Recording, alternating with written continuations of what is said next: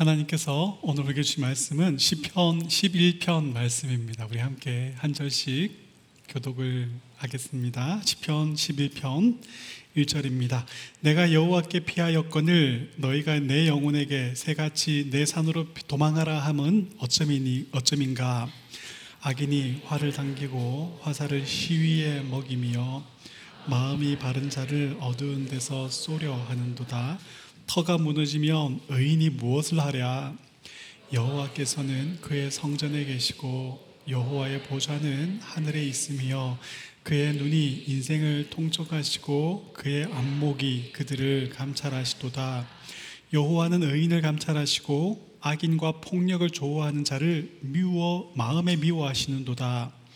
악인에게 그물을 던지시니 불과 유황과 태우는 바람이 그들의 잔에 소득이 되리로다 함께 읽겠습니다. 여호와는 의로우사 의로운 일을 좋아하시나니 정직한 자는 그의 얼굴을 배우리로다. 아멘. 시편 11편입니다. 여호와께 피하는 자는 안전하다라는 제목으로 하나님의 말씀을 전하겠습니다. 어, 시편 11편은 다윗의 시입니다.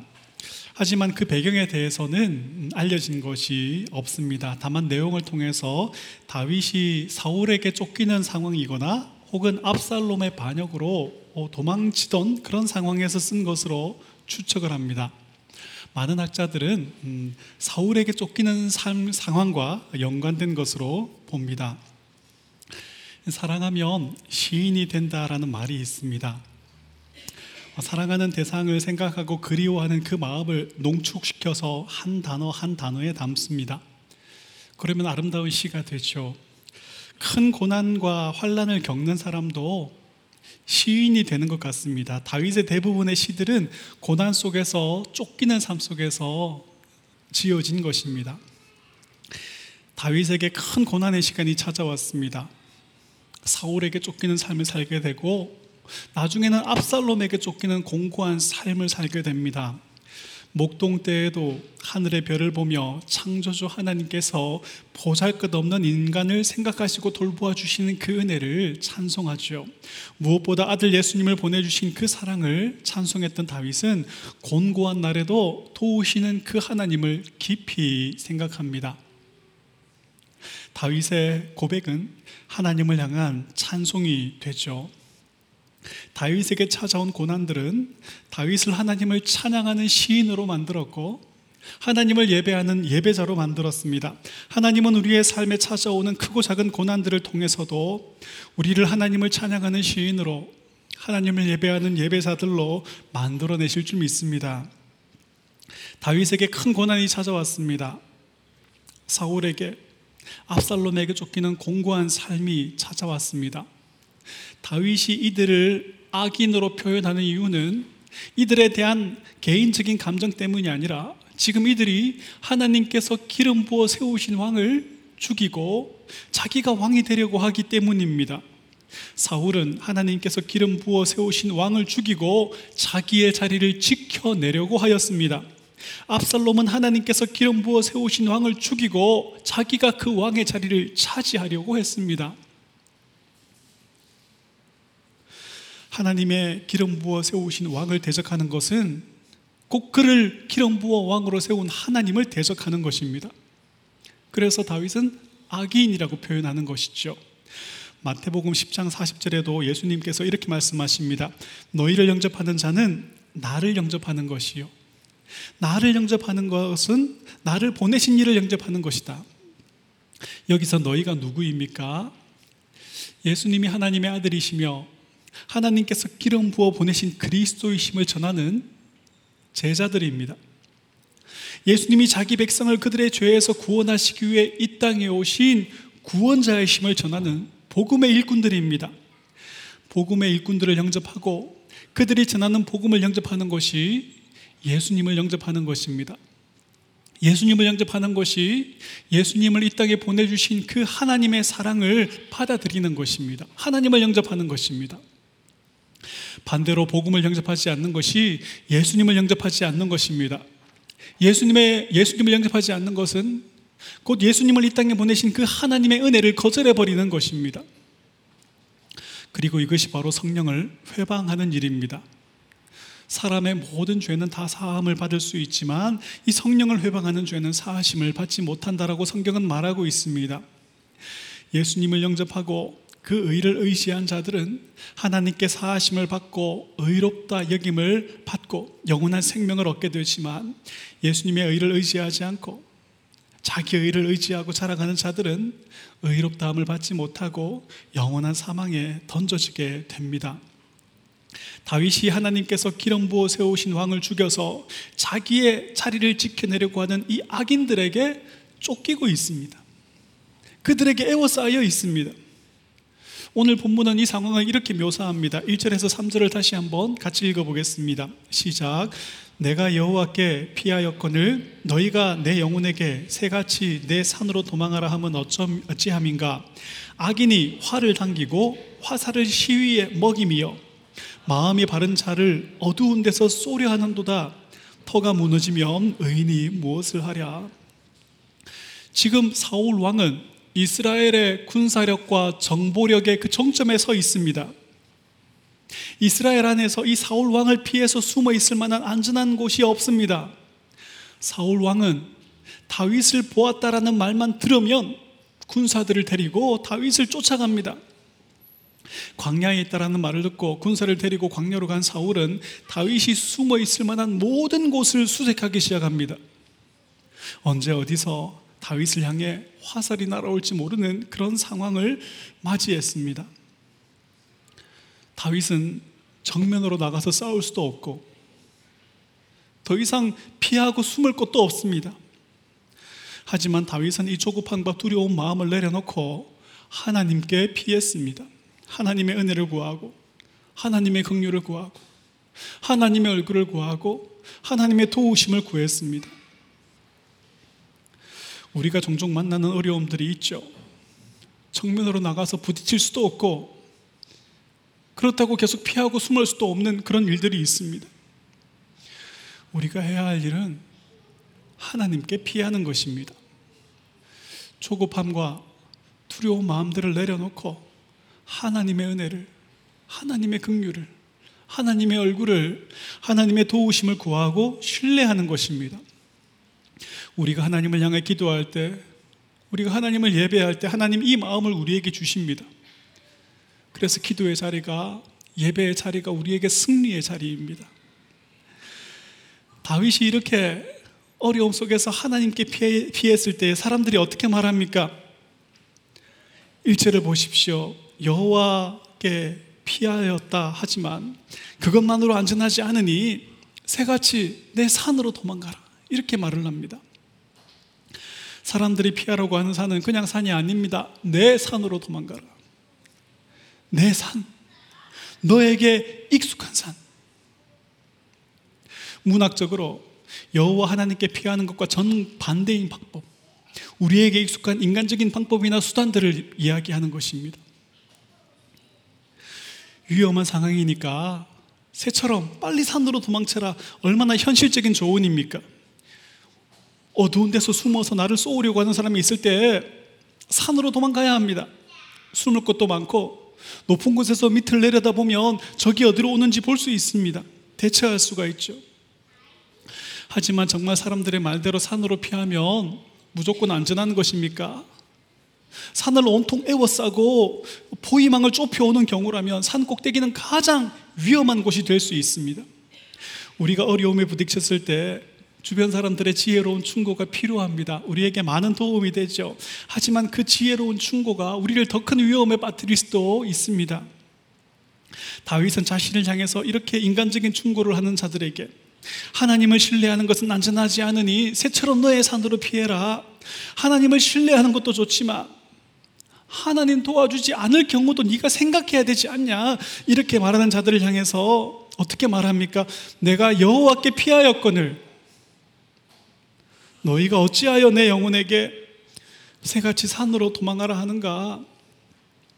다윗은 새처럼 산으로 도망치는 것보다 여호와 하나님께 피하는 것이 훨씬 더 안전하다라고 확신하고 있습니다.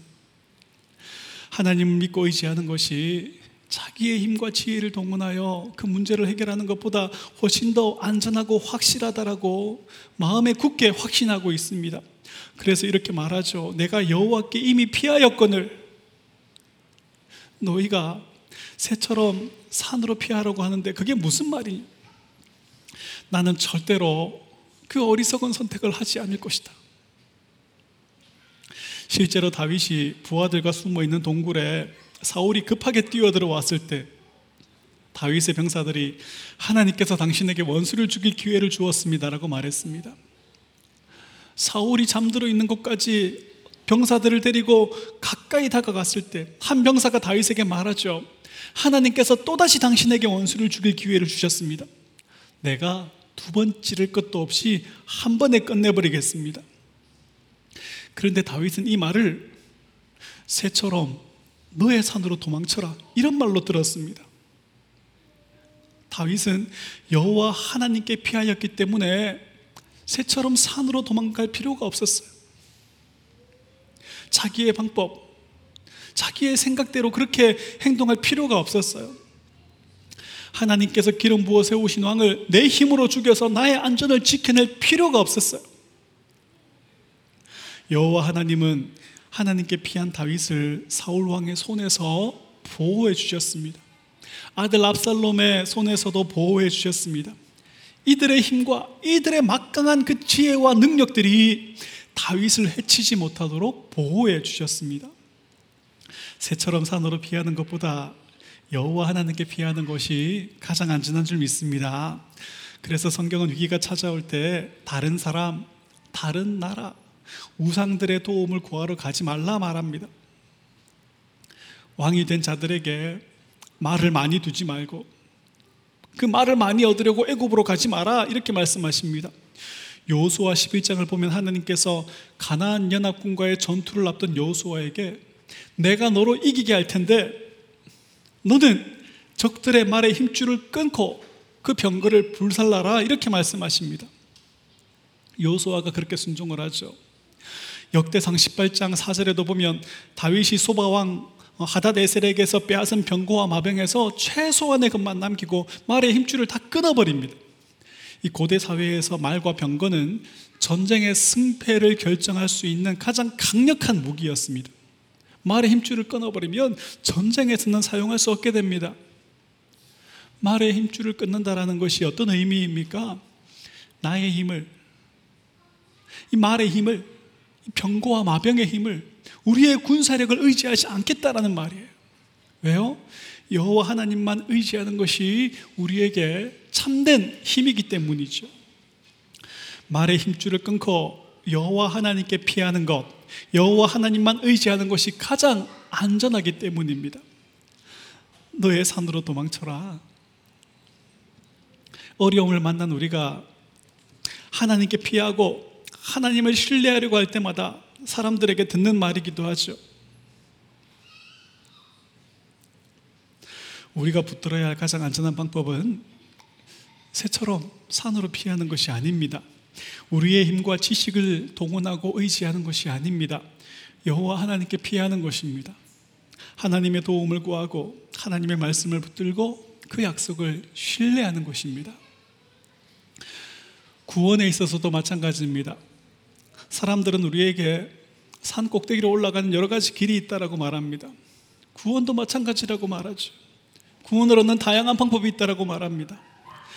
어떤 사람은 다른 사람보다 신앙생활 열심히 하면 하나님께 원하는 것을 받을 수 있다라고 말합니다. 심지어 구원도 받을 수 있다라고 말합니다. 남들보다 더 나은 의, 남들보다 더 큰 의, 남들보다 더 착하게 산 것으로 하나님께 복으로 보상받을 수 있고 천국에 갈 수 있다라고 말합니다. 여호와께 피하는 것, 예수님의 의만 의지하는 것, 이것만으로는 안전하지 않으니 구원을 얻을 만한 너의 의를 열심히 쌓아야 한다라고 말하죠. 우리에게 새처럼 산으로 도망가라고 하는 것이죠. 그런데 이러한 방법들이 정말 안전한 것입니까? 아닙니다. 예수님의 이름, 예수님의 의를 의지하는 방법 외에 구원의 방법이라고 여기는 것들, 더 안전하다 여기는 것들이 있다면 우리는 바로 그것 때문에 구원을 얻을 수 없게 됩니다. 하나님은 우리에게 구원의 유일한 방법으로 예수님만 의지하게 하시기 때문입니다. 우리는 구원에 있어서 새처럼 산으로 달려가면 안 됩니다. 다른 지혜, 다른 방법을 동원해서는 안 됩니다. 그것들을 의지해서는 안 됩니다. 여호와 하나님께 피하는 것, 예수님의 의를 전적으로 의지하는 것으로는 안전하지 않으니 산으로 도망쳐라. 다른 방법을 찾아내라 말하는 자들은 여호와 하나님께 피한 우리에게 이 그것으로 안전하지 않으니 산으로 도망가라고 하는 말과 같습니다. 우리는 이들에게 다윗처럼 말해야 합니다. 내가 여호와께 피하였거늘 새처럼 산으로 피하라는 말이 도대체 무슨 말이냐? 내가 예수님의 의를 의지하고 있거늘 또 다른 것을 의지하라니 그게 무슨 말이냐? 나는 절대로 그런 어리석은 짓을 하지 않을 것이다. 여러분, 우리의 원수 사단은 하나님의 손에서 우리를 빼앗을 수가 없습니다. 하나님께 피한 우리를 해칠 수가 없습니다. 그래서 사용하는 방법이 우리 스스로 그 안전함을 벗어나 나오게 하는 것이죠. 하나님의 품 안에 있다가 어, 저 산이 더 안전한가 보다 그 산으로 가게 만드는 것입니다. 하나님이 아니라 돈이 사람이 취미와 오락거리들이 우리를 안전하게 보호해주고 즐겁게 해주는 것이다라고 자꾸 이렇게 여기게 만드는 것이죠. 그래서 하나님 안에서 만족하고 하나님으로 즐거움을 버리고 저 산으로 자꾸만 가게 만드는 것입니다. 그러나 여러분, 우리가 하나님 한 분 의지함을 버리고 산으로 피하게 되면 우리는 더 이상 안전하지 않습니다. 사단의 먹잇감이 됐고 말죠. 잠언 5장 6절, 잠언 3장 5절 6절을 함께 읽어보겠습니다. 시작. 너희는 마음을 다하여 여호와를 신뢰하고 내 명철을 의지하지 말라. 너는 범사에 그를 인정하라. 그리하면 내 길을 지도하시리라. 아멘. 여러분 주변 사람들이 여러분이 위기를 만났을 때에 내 산으로 도망가라.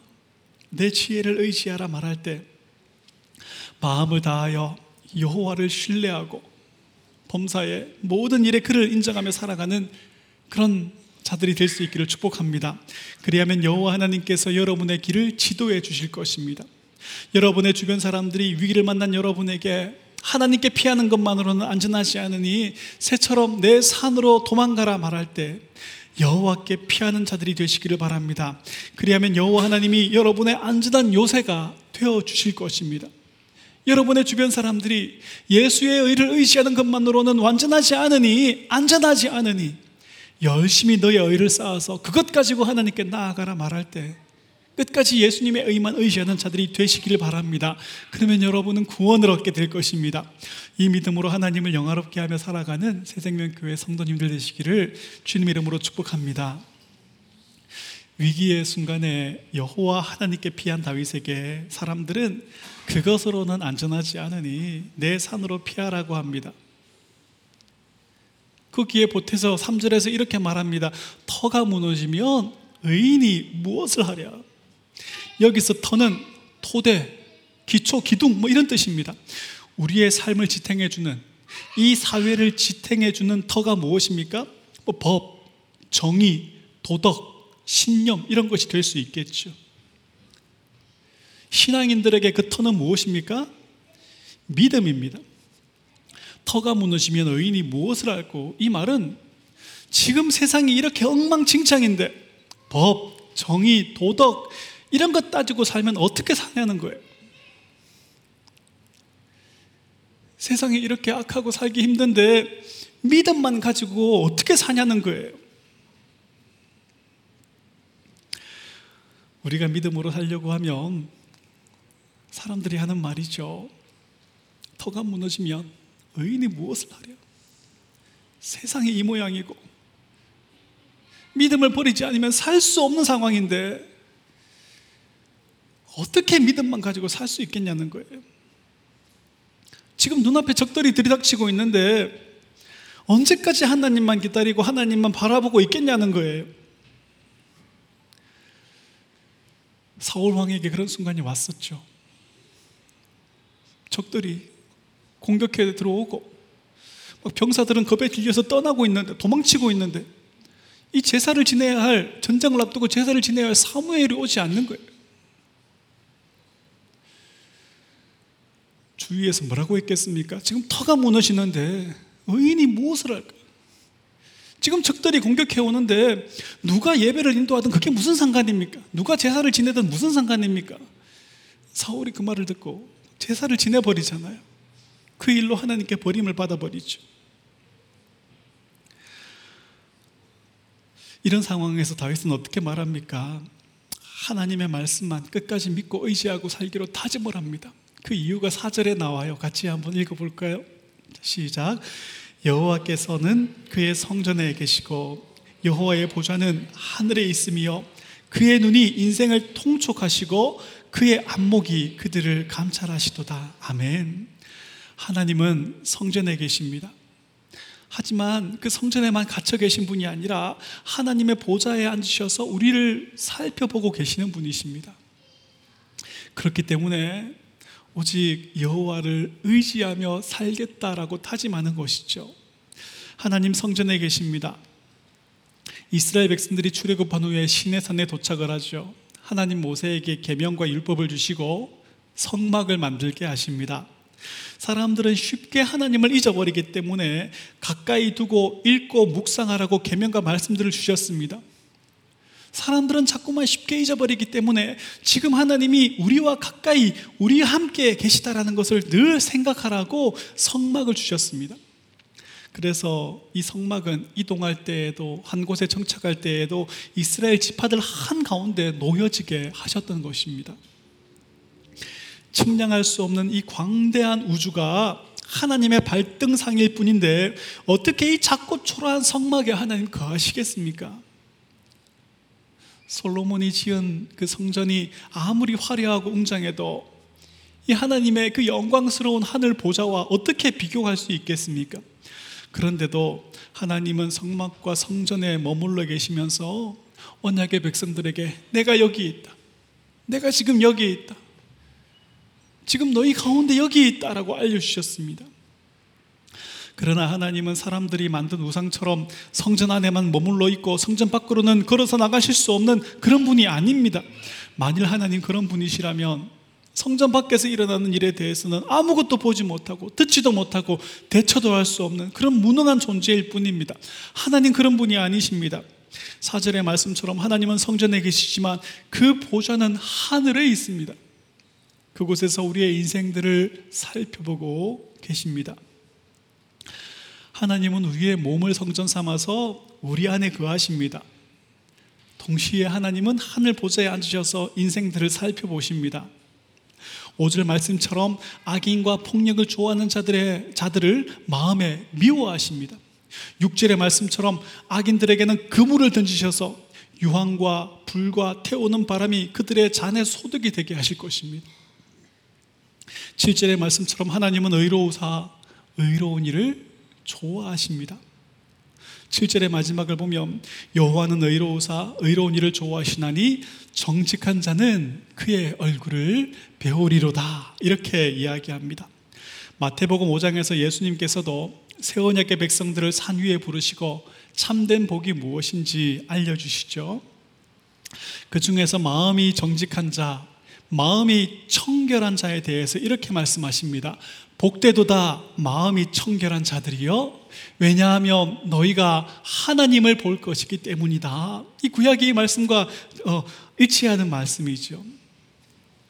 여러분 예수님께서 말씀하시는 이 마음이 청결한 사람은 어떤 사람일까요? 이 청결이라는 단어 그 자체는 맑고 깨끗함 이런 뜻을 가지고 있습니다. 그래서 많은 목사님들이 우리의 마음이 맑고 깨끗해지면 하나님을 볼 수 있다 이렇게 이야기합니다. 그러니 여러분 열심히 마음을 깨끗하게 만들며 사십시오라고 말하죠. 그런데 여러분 성경이 말하는 마음의 청결이 우리의 수련이나 노력을 통해서 우리의 몸과 마음을 깨끗하게 하는 것이라면 우리는 굳이 하나님의 말씀에 예수님의 말씀에 귀를 기울일 필요가 없습니다. 왜냐하면 몸을 가지런히 하고 옷 차림을 단정하게 하고 마음을 깨끗하게 하도록 가르치는 것은 세상의 고상한 종교들이 공통적으로 강조하는 것들이기 때문이죠. 그리고 우리가 노력한다고 해서 하나님이 원하시는 그 깨끗함, 그 의로움을 우리가 만들어낼 수 있습니까? 우리에게는 그런 능력이 없습니다. 예레미야 선자의 표현을 빌리자면 구스인이 이 에디오피아 사람이 그 피부를 어떻게 하얗게 할 수 있겠는가? 표범이 어떻게 그 반점을 없앨 수 있겠는가? 만일 그렇게 할 수 있다면 악에 익숙한 우리도 선을 행할 수 있을 것이다. 그렇게 할 수 없다라는 말이죠. 악에 익숙한 우리는 선을 행할 능력이 없습니다. 아담의 범죄로 타락한 본성을 쫓아 살게 된 우리는 하나님의 말씀에 온전히 순종할 능력이 없습니다. 우리는 우리의 힘으로 정결한 자가 될 수가 없습니다. 그렇다면 하나님은 마음이 청결할 수 없는 우리에게 마음이 청결해야 한다. 그래야지 나를 볼 수 있다. 이렇게 말씀하시는 괴팍한 분이십니까? 아닙니다. 성경이 말하는 청결은 이런 것이 아닙니다. 이 마음의 청결을 가장 잘 설명해 주는 구절이 야고보서 4장 8절입니다. 같이 한번 읽어 볼까요? 시작. 하나님을 가까이 하라. 그리하면 너희를 가까이 하시리라. 죄인들아 손을 깨끗이 하라. 두 마음을 품은 자들아 마음을 성결하게 하라. 성결. 이 정결이라는 말은 하나님을 가까이 하는 것입니다. 그리고 두 마음을 품지 않는 것입니다. 그렇다면 두 마음을 품는 것은 또 무엇일까요? 마태복음 6장 24절에서 예수님이 이렇게 말씀하십니다. 한 사람이 두 주인을 섬기지 못할 것이니 혹 이를 미워하고 저를 사랑하거나 혹 이를 중히 여기고 저를 경히 여김이라. 내가 하나님과 재물을 겸하여 섬기지 못하느니라. 여기서 이 재물은 어, 돈이 아니라 만몬으로 표현되어 있습니다. 그냥 재물이 아니라 재물의 신을 뜻합니다. 돈 자체는 우상이 아닙니다. 하나님 우리가 이 세상을 살아가는데 돈이 필요한 것을 아시고 열심히 수고하고 노력하여 돈을 벌게 하시고 우리 자신과 우리 주변의 어, 필요를 채우게 하시죠. 하지만 우리 속에서 이 돈이 우상으로 바뀌어 버리는 순간이 있습니다. 그 순간이 언제입니까? 하나님보다 돈을 더 사랑하고 의지하게 되는 순간입니다. 하나님이 아니라 이 돈이 나의 안전을 책임줄 거라는 그 믿음이 생기는 순간이죠. 하나님이 아니라 이 돈이 나에게 더 큰 만족을 줄 것이라는 그 믿음이 생겨나는 순간 이 돈은 우리 속에서 만몬이 되어버립니다. 어, 사울 왕에게 답답하고 어려운 일들이 찾아왔습니다. 자기의 운명과 그 나라의 운명이 너무너무 궁금해요. 망하게 되었어요. 두려움에 사로잡혀 버렸습니다. 여기에 대하여 하나님의 응답을 들려줄 사무엘은 이미 죽어버렸고요.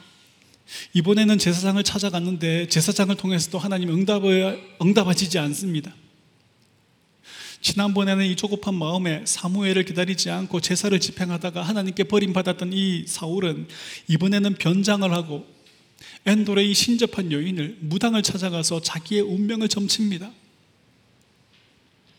사울 왕은 하나님을 섬긴 것이 아니라 하나님과 우상을 겸하여 섬겼습니다. 두 마음을 품었습니다. 그 마음이 정결하지 않았던 것이죠. 위기가 왔을 때에 더 안전하게 보이는 그 산으로 뛰어가 버린 것입니다. 그 산이 무엇이었습니까? 무당이었습니다. 많은 그리스도인들이 사울처럼 신앙생활을 합니다.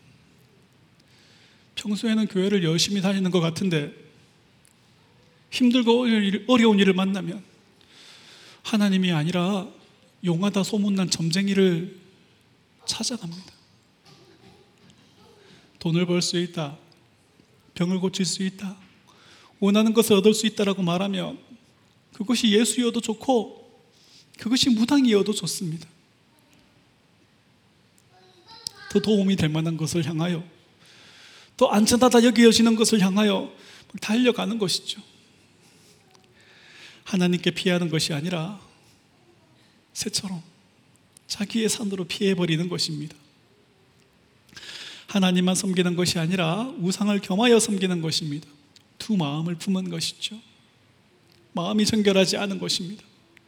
이런 자들은 하나님의 얼굴을 볼 수 없다라고 하나님 말씀하십니다. 사람들은 이 세상에 가득한 악을 보면서 하나님은 없다라고 말합니다. 이것 봐라, 하나님 멀리 계시고 숨어 계시다라고 말합니다. 어떤 문제가 생기면 하나님께 피하는 것은 소용이 없다. 산으로 가야 된다. 이렇게 말합니다. 하지만 우리가 붙들어야 할 가장 안전한 방법은 새처럼 산으로 피하는 것이 아닙니다. 우리의 힘과 지혜를 의지하는 것이 아닙니다. 이 세상과 이 세상의 것들을 의지하는 것이 아닙니다. 여호와 하나님께 피하는 것입니다. 여호와 하나님의 도우심을 구하고 그 말씀 붙들고 그 말씀을 굳게 신뢰하는 것입니다. 두 마음을 품지 않고 하나님 한 분 사랑하고 의지하는 것이 복됩니다. 말의 힘줄을 잘라버리고 하나님 한 분 의지하는 것이 우리에게 복됩니다. 하나님은 성전에 계시고 하늘의 보좌에 앉아 계셔서 의인과 악인을 보고 계시다라는 이 믿음으로 하나님 앞에 정직하게 살아가는 자들이 복됩니다. 하나님이 그 마음에 없는 자들은 불과 유황과 태우는 바람이 그들의 소득이 될 것입니다. 하지만 하나님을 그 마음에 품고 하나님께 피하여 살아가는 정직한 자들은 하나님의 얼굴을 보게 될 것입니다. 하나님의 도우심을 잊게 될 것입니다. 이 믿음으로 사는 자가 복된 줄 믿습니다. 마태복음 14장을 보면 예수님께서 폭풍이 치는 물 위를 걸어서 제자들에게 다가오시죠. 베드로가 자기도 물 위를 걷게 해달라고 말합니다. 예수님께서 걸어와 말씀하시죠. 베드로는 나에게 이 말씀을 하시는 분이 창조주 하나님의 아들이심을 믿었습니다. 용기를 내어서 배에서 한 발을 바다에 내딛게 됐죠. 그리고 그 물 위를 걸어갑니다. 그의 눈이 오직 예수님만 향해 있습니다. 이 사진을 찍어보면 이렇게 인물에게만 포커스가 딱 맞춰지고 뒤를 흐리게 만드는 거 있잖아요. 그죠? 폭풍이 치고 바람이 부는데도 베드로의 눈에는 예수님만 이렇게 보이는 거예요. 그런데 이 포커스가 바뀌어 버립니다. 예수님은 흐려지고 이 주변에 폭풍과 바람이 막 보이기 시작하는 거예요. 물에 빠져버리죠. 허우적거리게 되죠. 예수님 베드로에게 달려가셔서 그 손을 내밀어 잡으시면서 믿음이 작은 자여 왜 의심하였느냐라고 말씀하십니다. 우리의 마음이 예수 그리스도만 향할 때 우리는 주님께서 행하시는 그 크고 놀라운 일들을 경험하게 됩니다. 그런데 우리가 마음이 정결하지 못하여 다른 것들을 함께 마음에 품게 될 때 그 문제들에 빠져서 허우적거리게 되죠. 어떤 목사님은 레스토랑에 갈 때마다 절대로 웨이트리스를 힐끔힐끔 쳐다보지 않기로 작정을 하셨다고 하십니다. 오직 아내에게만 주목하기로 결심을 하신대요. 뭐 성공할지 모르겠지만 어, 아내가 참 기뻐하지 않겠습니까? 내가 다른 사람 보지 않고 당신에게 집중할 것입니다. 이렇게 다짐하고 식당에 가는데 그렇게 매번 다짐을 하고 나가신다는 것이 얼마나 아내에게 기쁜 일이겠습니까? 여러분 레스토랑에서 다른 여자를 보지 않고 오직 아내만 바라보기로 결심했던 이 목사님처럼 오늘 하루 내가 다른 데 한눈 팔지 않고 나의 주 나의 하나님만 바라보시기로 날마다 결심하고 계십니까? 새처럼 산으로 피하라는 그 말을 듣지 않고 나는 오늘도 여호와 하나님께만 피하기로 날마다 결심하고 다짐하고 계십니까? 이런 결심으로 사는 자가 하나님을 볼 것입니다. 하나님과 동행하며 하나님을 즐거이 누리게 될 것입니다. 이 은혜와 이 아름다운 복이 여러분에게 날마다 있기를 축복합니다. 눈을 감으나 눈을 뜨나 그 앞에 예수 그리스도만 보이는 사람, 그 마음이 예수 그리스도로 가득 찬 사람, 세상에 이 사람보다 더 안전하고 행복한 사람이 어디 있을까요?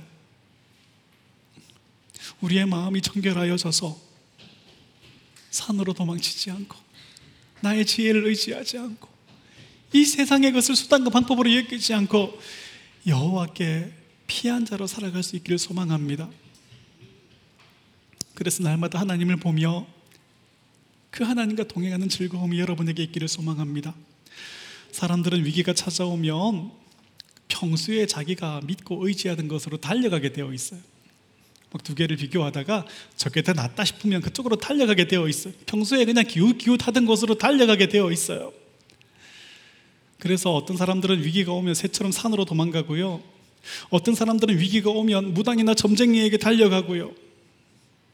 어떤 사람은 어려움이 찾아오면 복권 사러 가고요. 어떤 사람은 어려움이 오면 이것 좀 도와줄 사람이 없나 그 사람들을 찾아다니죠. 그러나 그러한 것들이 우리를 안전하게 끝까지 지켜주고 보호해주고 구원해 줄 수 있습니까? 산으로 피하는 것이 안전한 것입니까? 그 산이 흔들리고 무너지면 어떻게 할 것입니까?